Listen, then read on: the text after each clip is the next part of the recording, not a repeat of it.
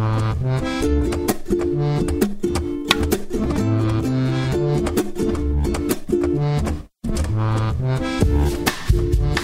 привет! Это подкаст Копикаст, где мы говорим о праве интеллектуальной собственности. У микрофона Виктор Горский-Мачалов и Антон Индрисяк.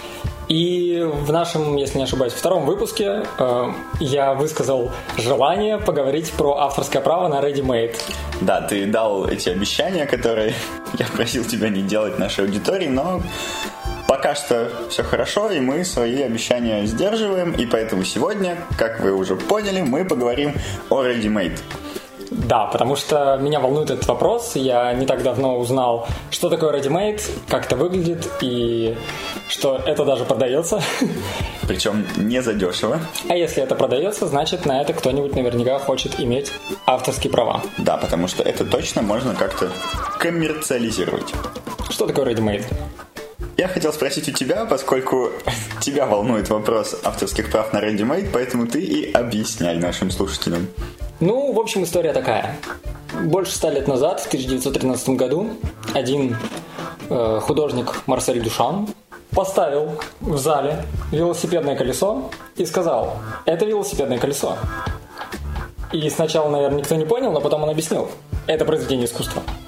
И тем самым он поставил вопрос о том, где грань между утилитарностью, то есть полезностью вещи, ее практической применимостью и эстетическим удовольствием от созерцания этой вещи что такое искусство, что делает автор произведения и так далее.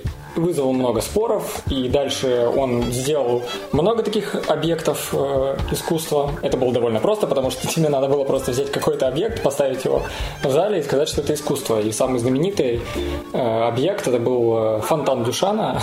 в общем, что, делал, что сделал Марсель Дюшан? Он взял писсуар, я не знаю, где он взял этот писсуар, Хотя бы. Слушай, наверное, на какой-нибудь фабрике. Ну, Будем надеяться. Купил. Да. В общем, он взял этот писсуар, перевернул его, э, подписал э, на этикетке, что автор какой-то там дурачок, что такое на французском, типа автор дурачок. И э, выставил это в музее, на выставке какой-то, и сказал, что это произведение искусства и еще больше взбудоражил людей, искусствоведов, все начали спорить. Это продолжается до сих пор, потому что такие штуки стали называть ready-made и выяснять, можно ли это называть искусством. Но как юрист меня больше беспокоит, можно ли человека, который при, принес э, писсуар э, из магазина в музей или на выставку, называть его автором. Это хороший вопрос. Но давай сначала до конца разберемся с ready-made как направлением в искусстве. А, мне кажется, что я, конечно, не критик в данном вопросе и, наверное, скорее профан, но мне все-таки кажется, что искусство, когда речь заходит об объектах ready-made и аналогичных направлениях, оно не то чтобы изживает себя, но как-то преподносится не с той стороны, с которой мы все этого ждем. Может быть, не мы все, а может быть, я один. А, просто всегда, когда я думаю об искусстве, я почему-то представляю какие-то идеи и концепции, заключенные в понятные формы, и не просто в какую-то понятную форму типа того же самого писсуара, а в какую-то форму, для создания которой требуется талант. И для меня талант, в первую очередь, является определяющим для ограничения искусства от всего остального. И, к сожалению, к сожалению, я не вижу особо, особого таланта в том, чтобы делать объекты ready-made. Я сейчас понял, что нам не хватает бокалов с вином и шарфа, чтобы говорить о таких вещах. Да, как у Бэткомедиана, знаешь? Да. А, мы говорим о высоком. Честно говоря, не очень я разбираюсь в искусстве, но я в защиту редимейда могу сказать, что это не совсем искусство, хотя это искусство, скажем так. По-моему, ready-made это мета-искусство, то есть это искусство про искусство. То есть, когда Дюшан выставляет э, писсуар или велосипедное колесо, он не хочет передать какую-то идею э, в художественной форме, как это обычно делается в искусстве, или передать какую-то красоту, а скорее э, задать вопрос, можно ли так передавать красоту. Ну, и это на самом деле странно. То есть э, с появлением ready-made мы считаем, и все общество на самом деле пришло к выводу, что искусством является все то, что искусством названо.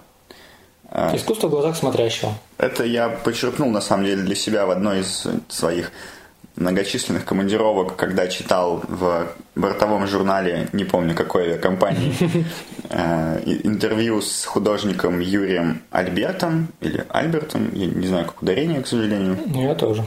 Вот. И он как раз обсуждал вопрос с интервьюером по поводу того, является ли его автограф, полученный на каком-то листе бумаги, произведением искусства. И да, он, собственно, комментировал следующее.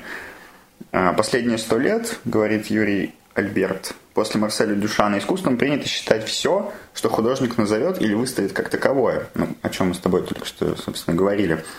И сначала, говорит он, я в это верил, а потом задумался и понял, что все это не так. Художников много, и не все, что они называют искусством, остается в истории. И сама эта ситуация несимметричная, ведь назначить произведение можно что угодно, а разжаловать обратно нельзя. Нельзя прийти в музей и сказать, что эта картина больше не произведение искусства. Мне кажется, это глубокая мысль в этом интервью, и хочется верить, что все-таки многие художники остаются верны себе и считают аналогично. Мне кажется, с учетом этого можно было бы сделать вывод, что все-таки, возможно, Ready-Made дает нам шанс, чтобы обнаружить, что искусством является на самом деле все. Хорошая мысль.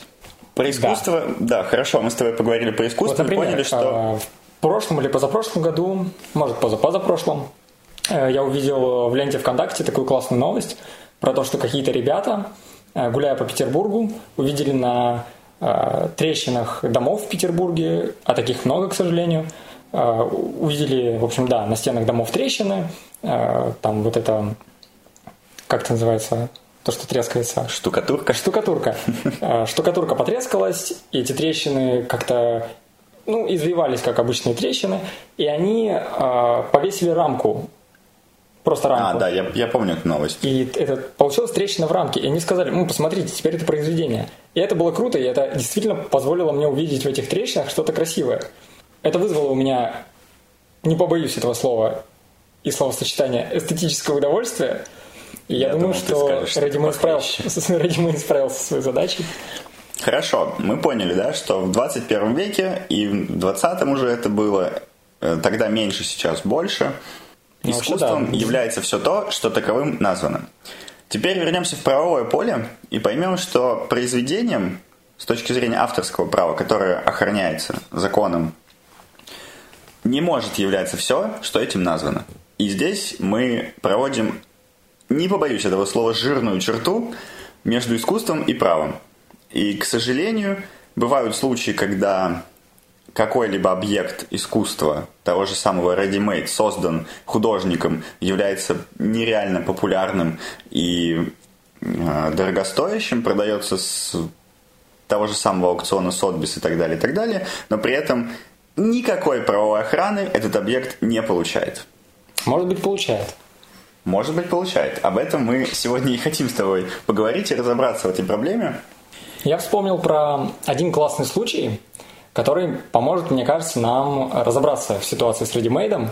И э, про этот случай было легко вспомнить, потому что это самое громкое, по-моему, дело э, этого десятилетия в сфере авторского права, самый известный судебный спор э, про обезьяну по имени Наруто, которая сделала селфи. Наруто. Да, я тебе обещал юридическое аниме. аниме. я обещал юридическое аниме. Так вот, про Наруто. Это хохлатый павиан.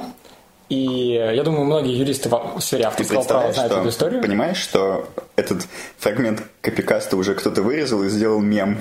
Наруто — это хохлатый павиан. Точка. А, ну, кстати, а, Кстати, о правах на мемы когда-нибудь тоже будет выпуск. О, да, о правах на мемы много писали. А, мы даже регистрировали мемы, кстати говоря, и про это мы обязательно Потом расскажем. расскажем, да. Слушайте нас дальше. Да. А, так вот, и в общем, э, это было в 2011 году, если я правильно помню. Некий фотограф Дэвид Слейтер, который благодаря этому стал знаменит, э, поехал в Индонезию в заповедник пофоткать э, павианов. И пока он их фоткал, а, а павианы довольно умные создания, они отобрали у него фотоаппарат и стали нажимать на кнопку и фотографировать себя. И часть снимков вышла обалденная. Первые обалденными. софачи в истории человечества. Так, нет, в 2011 году все уже делали селфи, обезьяны были первые. Для обезьян это было первое селфи. И это было круто, потому что фотографии оказались очень классными, и этот фотограф поспешил зарегистрировать, ну, поскольку он американский фотограф, там своя система охраны произведений, которая требует э, регистрации в соответствующем Ух, ведомстве. бюрократы. Да, в России такого нет. Да. Ну, в общем, он зарегистрировал и такой, о, у меня есть авторское право на это произведение. И стал, э, в общем, раздавать лицензии, зарабатывать на распространении этой фотографии. Но Википедия решила Как мы знаем, у Википедии нет денег, чтобы Да. купить лицензию на фотографию. Они же... Да, и в общем, что сделала Википедия? Они почитали, что пишет сам фотограф про эту фотографию, и обратили внимание на то, что фотограф сам говорит, обезьяна сделала эту фотографию. Посмотрите, как здорово, обезьяна сделала эту фотографию. Обезьяна... И а они подумали, ну если это сделала обезьяна, а не Дэвид Слейтер, наверное, у Дэвида Слейтера нет прав на эту фотографию. Они поместили эту э, фотографию в общий доступ как общественное достояние. То есть объявили отсутствие каких-либо авторских прав на этот объект, на эту фотографию. Ну, Дэвид Слейтер, конечно, рассердился, стал подавать в суд. Э, Был судебный спор, за ним все следили, потому что было интересно узнать, есть ли все-таки какие-то авторские права у кого-то на эту фотографию. И, к сожалению, Дэвид Слейтер проиграл. Он э, очень расстроился, он э, жаловался, что у него не хватает денег, что из-за Википедии он теряет доходы и так далее, но суд был непреклонен и сказал, что эта фотография сделала, сделана обезьяной, обезьяна не может быть субъектом авторского права, Потому что она не может быть субъектом права вообще. Вообще, она не обладает правоспособностью. И гвоздем в гроб э, денежного счастья Дэвида Слейтера стал э, э, изданный ведомством по авторским правам США э, акт, в котором было написано, что ну, была издана такая подробная инструкция, которая говорит, что можно зарегистрировать в качестве произведения в этом ведомстве. И они ничего нового как бы не сказали, они сказали то, что и так уже соответствовало их практике, но подчеркнули, что не может быть произведением и признано произведением с точки зрения авторского права то, что сделано не человеком. И привели примеры, например, какие-то извивающиеся корни деревьев или фотография, сделанная обезьяной. Они так и написали. В общем, Дэвид Слейтер проиграл, и, казалось бы, история была бы окончена, но несколько лет назад фонд по защите каких-то там животных Хохладых павианов, да, наверное. ну что-то около того, как-то пета они назывались. Они с иском от имени Наруто обратились к этому фотографу, это дело было Наруто против Дэвида Слейтера. Юридическое аниме. Юридическое аниме.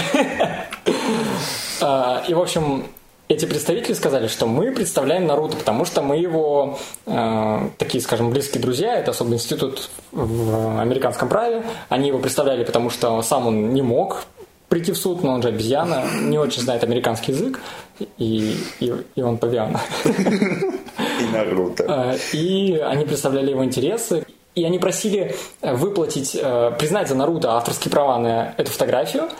Они надеялись, что это позволит наконец-то сделать животное не объектом а, права, а субъектом права. И для них это было важно. И кроме того, они хотели взыскать э, с, с Дэвида Слейтера много денег за то, что он без разрешения Наруто использовал эти фотографии и говорили, что эти деньги нужны Наруто, чтобы спасти его популяцию, которая находится на грани вымирания. И знаешь что? Что? Во-первых, судьи приняли этот иск и даже провели целое заседание. Ну, как говорится, вы можете обратиться с любым иском. Вопрос в том, как его будут рассматривать. Ну, в, в Америке это возможно, там такие судьи интересующиеся, и мы можем похихикать над этим, но это хотя бы интересно. У нас бы просто не приняли, и это правильно. Но там приняли и хотя бы позадавали много вопросов и обнаружили в них много побочных ответов. И это было интересно. Хотя Дэвид Слейтер после э, разбирательства написал в сети, что он разочаровался в американской судебной системе и что это какой-то кошмар. Хорошо, давай, давай к итогу. Да, к итогу. Он выиграл. Не, не Наруто. Дэвид Слейтер выиграл и получил авторские права на свою фотографию. Он ее вернул. Молодец. Вот это эпопея.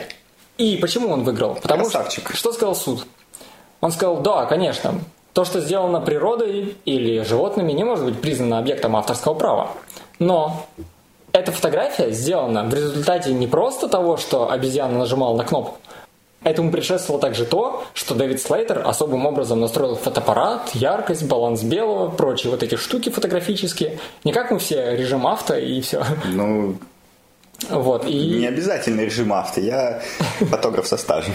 Прошу не умалять мои фотографические чувства. В общем, был сделан вывод, что он все-таки сделал какой-то творческий вклад, и поэтому он автор этого произведения. То есть, на самом деле, никакой новой доктрины не было создано, просто все-таки установили, что факт творческого вклада имел место. Спасибо за эту десятиминутную тираду Ух, про обезьяну. Ну, это самая интересная Но наконец-то, наконец-то мы подобрались к самому важному. Единственный основной критерий отнесения того или иного произведения к объектам охраны авторским правом – это творческий труд. Спасибо.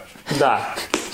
А, поэтому необходимо обсудить вопрос, создает ли художник, не знаю, артист, какое-то произведение в жанре ready-made творческим трудом или нет. Принято считать, что работа художника здесь заключается в том, что он показывает нам этот объект с эстетической точки зрения, и он это делает путем а, перенесения этого объекта в нужную среду, в музейную среду. И мне кажется, что здесь, в принципе, можно при желании найти творческий вклад. Ну, давай сначала с тобой вернемся к основам и вспомним действующую в Российской Федерации, и я уверен, за ее пределами тоже, э, доктрину, выраженную в том числе в судебной практике и в законах, о том, что наличие творческого труда при создании того или иного объекта презюмируется.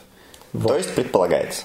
То есть и оспаривать того, что... необходимо как раз оспаривать вложение творческого труда, а не доказывать. Это играет очень высокую роль в спорах между э, обиженным, незащищенным художником и какой-нибудь э, корпорацией, системой и всем остальным. Да, и с процессуальной точки зрения это означает, что нам надо искать э, не признаки творческого вклада, а признаки отсутствия, отсутствия. отсутствия творческого да. вклада. И и, честно говоря, я не знаю, как эти признаки выглядят. Никто не на знает. На самом деле, на практике мы, несмотря да. на эту презумпцию, ищем все-таки признаки творческого вклада. К сожалению, никто не знает, э, что такое творческий вклад, но применительно к ReadyMade мне все-таки скорее кажется, что их нет. Поскольку единственное, что делает художник, это переносит, переносит предмет из одной комнаты в другую. Но вот тебе контраргумент. Супер-мега контраргумент. Разве художник любой другой картины не просто переносит краску на холст? Ты передергиваешь. Художник, который создает картину, своей волей руководствуясь, сегодня будет несколько глубоких цивилистических рассуждений э, о воле и последствиях волевых действий и актов. Так вот, э, художник, действуя своей волей и в собственном интересе, изначально рисует картину, то есть создает объект, создает объект искусства. Художник в ready-made берет готовый объект и обносит его ленточкой. Все, ничего более. Помнишь эту колоссальную практику по спорам относительно наличия авторских прав на фотографии? Да. Бытовало мнение о том, что фотограф не делает ничего, он просто нажимает кнопку. И у этой концепции, у этой правовой позиции было большое количество сторонников, которые, да, соглашались, что просто все делает фотоаппарат. Но это все-таки, наверное, неправильно в том случае, когда мы ведем речь о профессиональной фотографии, где э, фотограф так или иначе взаимодействует с моделью, если это съемка портретная, или с окружением, если это съемки там, интерьерные, пейзажные и так далее. Он взаимодействует со своим инструментом, поскольку он восстанавливает, устанавливает настройки самостоятельно, он может играться с этими настройками, как ты уже говорил, баланс белого, там, выдержка, экспозиция и так далее. И творческий вклад как раз заключается в том, чтобы таким образом настроить камеру, чтобы получилась очень хорошая фотография, причем не обязательно хорошая с технической точки зрения, а хорошая именно с точки зрения искусства. То есть, чтобы в ней был какой-то там посыл, смысл, вот отражение. Вот да. что-то оригинальное. Когда фотограф или не фотограф, а кто угодно использует камеру в режиме авто, угу. скорее всего, да, творческого труда не будет. Потому что действительно... Ну а разве нет творческого труда, труда в том, что я направил камеру с определенной точки на объект? Хороший вопрос. Вот. И вспоминая историю Выбор с Дэвидом Слейтером и Павианом, я не понимаю это решение суда, потому что Дэвид Слейтер в этот момент, во время создания той фотографии, которую делала сама обезьяна, сам не направлял фотоаппарат никуда, и он даже не собирался делать эту фотографию. Как можно за ним было признавать авторское право? А? А? А? Я думал, что ты делаешь другие выводы, что ты как раз поддерживаешь художников Ready-Made, а я немножечко их Ну, видишь, в чем но... дело? Мне немного сложно, потому что я хочу найти э, какое-то авторское право на Ready-Made, но у меня не получается. И у меня не получается. Но действительно хотелось бы, наверное, поскольку, ну, тот же самый фонтан Дюшана – это, не побоюсь этого слова, великое произведение. Да, оно, наверное, выдернуто откуда-то из стены. Но в то время это был вызов. Это начало 20 века, это как раз смена парадигм в искусстве, и тогда это был реально вызов, и для того, чтобы это сделать, необходимо было иметь действительно какой-то творческий характер, чтобы принести mm-hmm. в галерею, где э, великолепные работы, выполненные раз, различными техниками, вплоть до гиперреализма, э, размещаются и ну, просто картины, да, как обычно, например. Mm-hmm. Принести туда просто, извините, писсуары поставить рядом, это был вызов. Сейчас, мне кажется, вызов уже, наоборот, нарисовать картину и поставить ее рядом с писсуарами. Но, к сожалению, вот так меняется мир. Ну, я думаю, ты можешь попробовать это сделать. очень плохо рисую. А, Ой, так... рядом с фонтаном Дюшана, я думаю, несложно что-то создать. Не знаю. Так вот, смотри.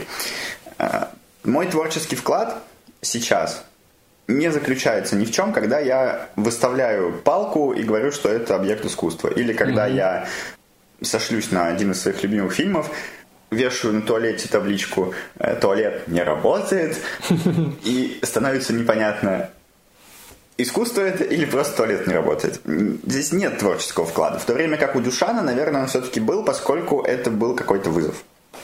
Это была идея, и он я думаю, достаточно долго думал об этом. Хотя вопрос с фонтаном остается, поскольку это была уже не первая его работа в жанре ready-made. И он просто в какой-то момент, мне кажется... Занялся самоплагиат. Да. И понял, что достаточно прибыльная схема. Ну, да. Можно попробовать подойти к ready-made с другой точки зрения. У меня есть такой небольшой секрет, когда мне становится грустно и тоскливо на душе, я открываю паблики с пацанскими цитатами. А, потому что... Есть очень классный паблик «Толстые собаки и цитаты о любви». Надо будет посмотреть. Да, там фотографии толстых собак и пацанские цитаты. А, круто. Ну, в общем, там всякие, как все, все знают, к сожалению, картинки какие-нибудь там, типа, как правило, с машинами или с мужиками с пистолетами. Или с цветами. И они часто бывают совсем уж нелепыми, и цитаты, а, они как бы очень серьезные, и они очень серьезные, и чем они серьезные, тем они нелепее. И это очень смешно, и это разбавляет краской мою жизнь, делает меня счастливым. А, например, я даже запомнил это, а, какая-то картинка, какой-то мужик стоит на фоне заката, и такая цитата Троечники – это те люди, которым есть чем заняться, кроме учебы. Причем троечники написано троишники через ша и через и. Ну, в этом, наверное, им просто есть чем заняться. Да. Кроме как читать словари, в отличие от нас. Или слушать копикаст. Э, и вчера я открыл для себя безграничный источник этого наслаждения, а именно сайт inspirabot.me. Э, авторы этого сайта создали, как они заявляют, нейросеть, которая автоматически создает такие штуки. Угу. И, то есть она подставляет какую-то картинку и создает с помощью, ну, будучи нейросетью, она самостоятельно создает, благодаря своему обучению, автоматически какую-то фразу мотивирующую вдохновляющую. Ирония в том, что это получается очень жутковато. Например, э, вот есть картинка, я тебе сейчас покажу и э, расскажу, что здесь происходит. Здесь нарисован ну, фотография мужчины с трехлетним ребенком, они идут на пляже, и... Как ты точно определяешь возраст, на взгляд? Ну, да, у меня есть трехлетние родственники. И цитата звучит в переводе на русский так. «Если ты постараешься, ты можешь быть уверен, что твои родители проснутся». Это звучит очень пугающе, как какой-то, как, какой-то хоррор. Или вот фотография, где э, ростовая кукла зайца, ну, какая-то личность в костюме зайца, и подпись э, «Forget society, remember the abuse». Э, «Забудь общество, помни унижение». Или мужчина на фоне заката у океана и, и цитата «Свобода слова временно». В общем, глубоко. Как, как, как будто роботы пытаются Слушай, напасть. Тебе не кажется, что... Я нахожу в этом искусство, потому что это действительно меня поражает, и эстетическое удовольствие я получаю огромное. Как хорошо ты перепрыгнул к нашей следующей под теме сегодняшнего подкаста. Нейросети. Да, Все потому знают, что это такое. Если мы 2000 поймем, если какой-то объект создается нейросетью, и на него можно иметь авторские права, значит, можно иметь авторские права и на ReadyMade. Я немножко сломался от твоей логики. Но, в общем, нейросети. Все знают, наверное, что это такое. Если нет, то позволю себе вкратце пояснить. Это некой, некая программа, которая исполняет заложенный в нее алгоритм, при этом самообучается на каждом новом этапе исполнения этой программы, на каждой новой итерации исполнения этой программы обучается, делает для себя выводы, с каждым разом работает все лучше и лучше и лучше, но при этом, по большому счету, исполняет одну и ту же программу. Ну, не совсем так. Ну, в А. общих чертах. Алгоритм заключается в том, как она должна обучаться, а последующие свои действия на, на основе этого обучения она делает именно благодаря тем алгоритмам, которые она сама для себя создала. То есть, как мы знаем, эти нейросети, которые запускали в онлайн-игры, например, в Dota 2 или в Doku 2, позволю себе пошутить на эту тему. Рубрика «Неактуальные шутки». Да. И, в общем, о чем я говорил? А Доки 2. Да, в общем, в Доку 2 запустили... О, Запустили алгоритм, и этот алгоритм вообще не знал, как, как эта игра работает и что там происходит.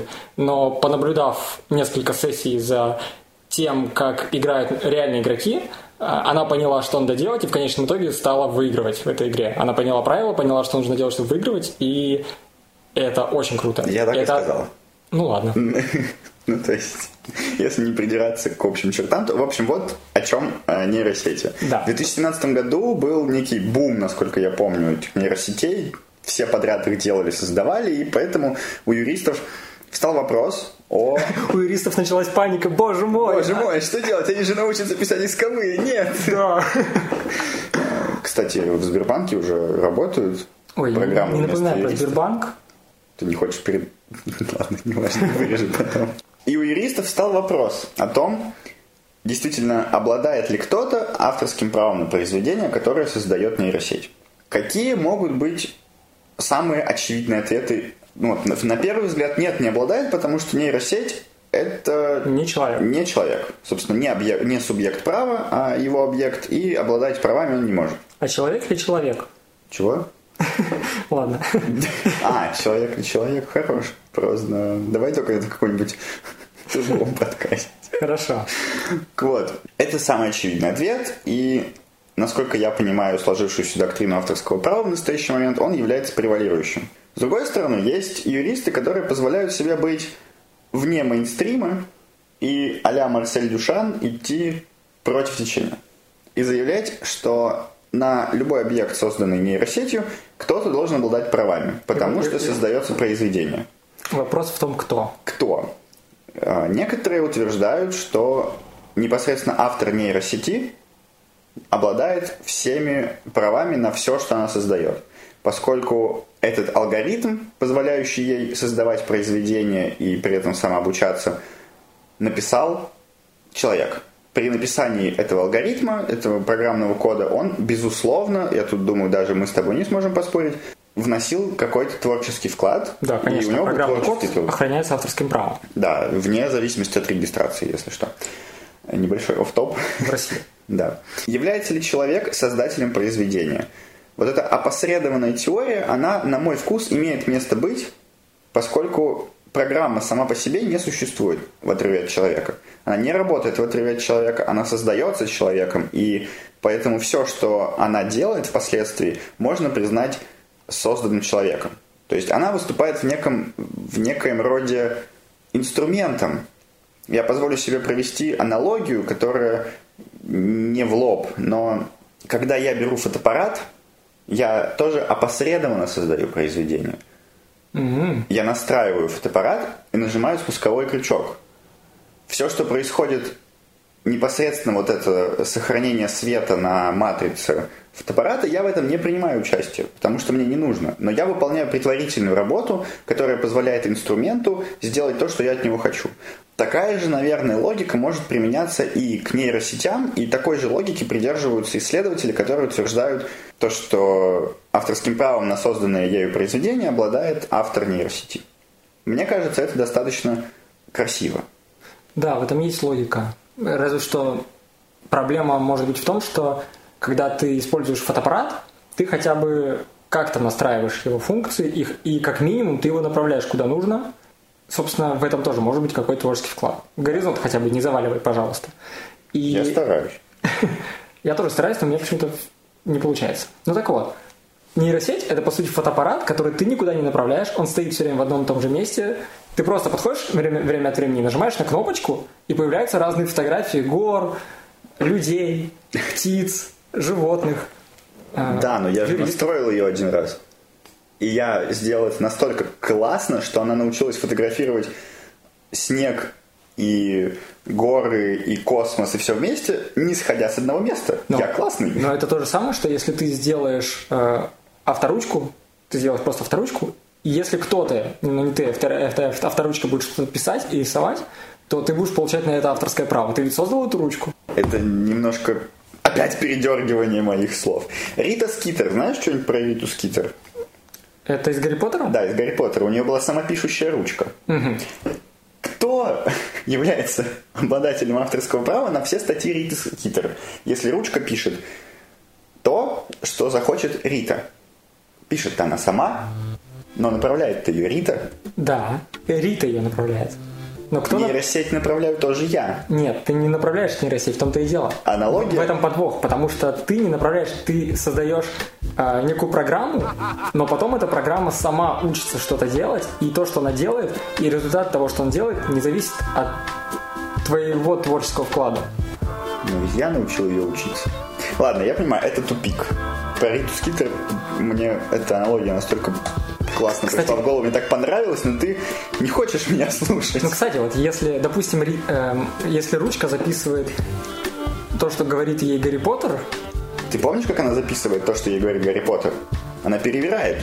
Вот, она... Все она перевирает в стиле Риты Скитер. При этом мы не знаем, какие именно ментальные связи у нее с ручкой. Возможно, да, Рита Скитер даже не собиралась менять э, слова Гарри Поттера. Собиралась. А ручка — это такая нейросеть, которая умеет правильно писать статьи в заранее созданном стиле. Понимаешь? Это самообучающаяся ручка, которая научилась на статьях Риты Скитер, возможно. И в этом случае нейрос... авторское право на создание нейросети могут иметь те, а, на чьих произведениях обучалась нейросеть. Новая концепция в прямом эфире. Да. Вне, вне прямом эфире. Это очень странно. Юридическая это, импровизация. Это еще... Иногда так происходит в суде, когда ты пытаешься объяснить что-то. Да, я понимаю, о чем ты. Мне даже в какой-то степени хочется усмотреть здесь какую-то юридическую логику. Я ее даже, наверное, вижу, но она мне нравится пока что все-таки меньше, чем просто признавать авторство за создателем нейросети. А что если э, признавать авторство за тем пользователем нейросети, который нажимает на кнопочку, как я на сайте inspirabot.me нажимаю на кнопку «Сгенерировать» и... У тебя нет творческого труда. Никакого, абсолютно. Закрыли этот вопрос. В общем... К чему мы пришли? Да, мы пришли к тому, что кибернетическое, кибернетическое будущее которая наступает с каждым днем все ближе и ближе, ставит очень много вопросов, на которые мы, к сожалению, пока не можем найти ответ. Как интересно, постмодернизм уже живет сто лет и почти умирает, а мы, юристы, до сих пор не поняли, как его регулировать. Странная мысль. Да. Юристы слишком консервативны. Очень, дол- очень долго привыкают ко всему новому. И ирония в том, что, как правило, все революционеры были юристами. Юристы – это консерваторы и революционеры.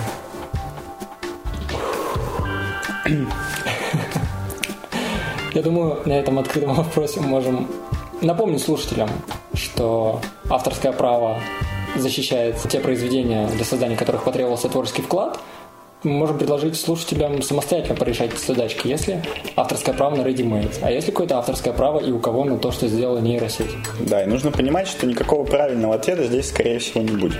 Но он должен быть. Что-то мы должны решить в суде.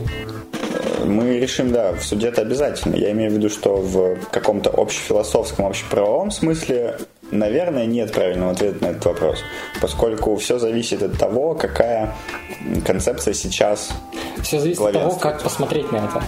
И это и есть ready-made. Отлично зациклил сегодняшний сюжет нашего подкаста. Копикаста. Оставайтесь с нами. А, дальше вас ждет еще очень много всего интересного.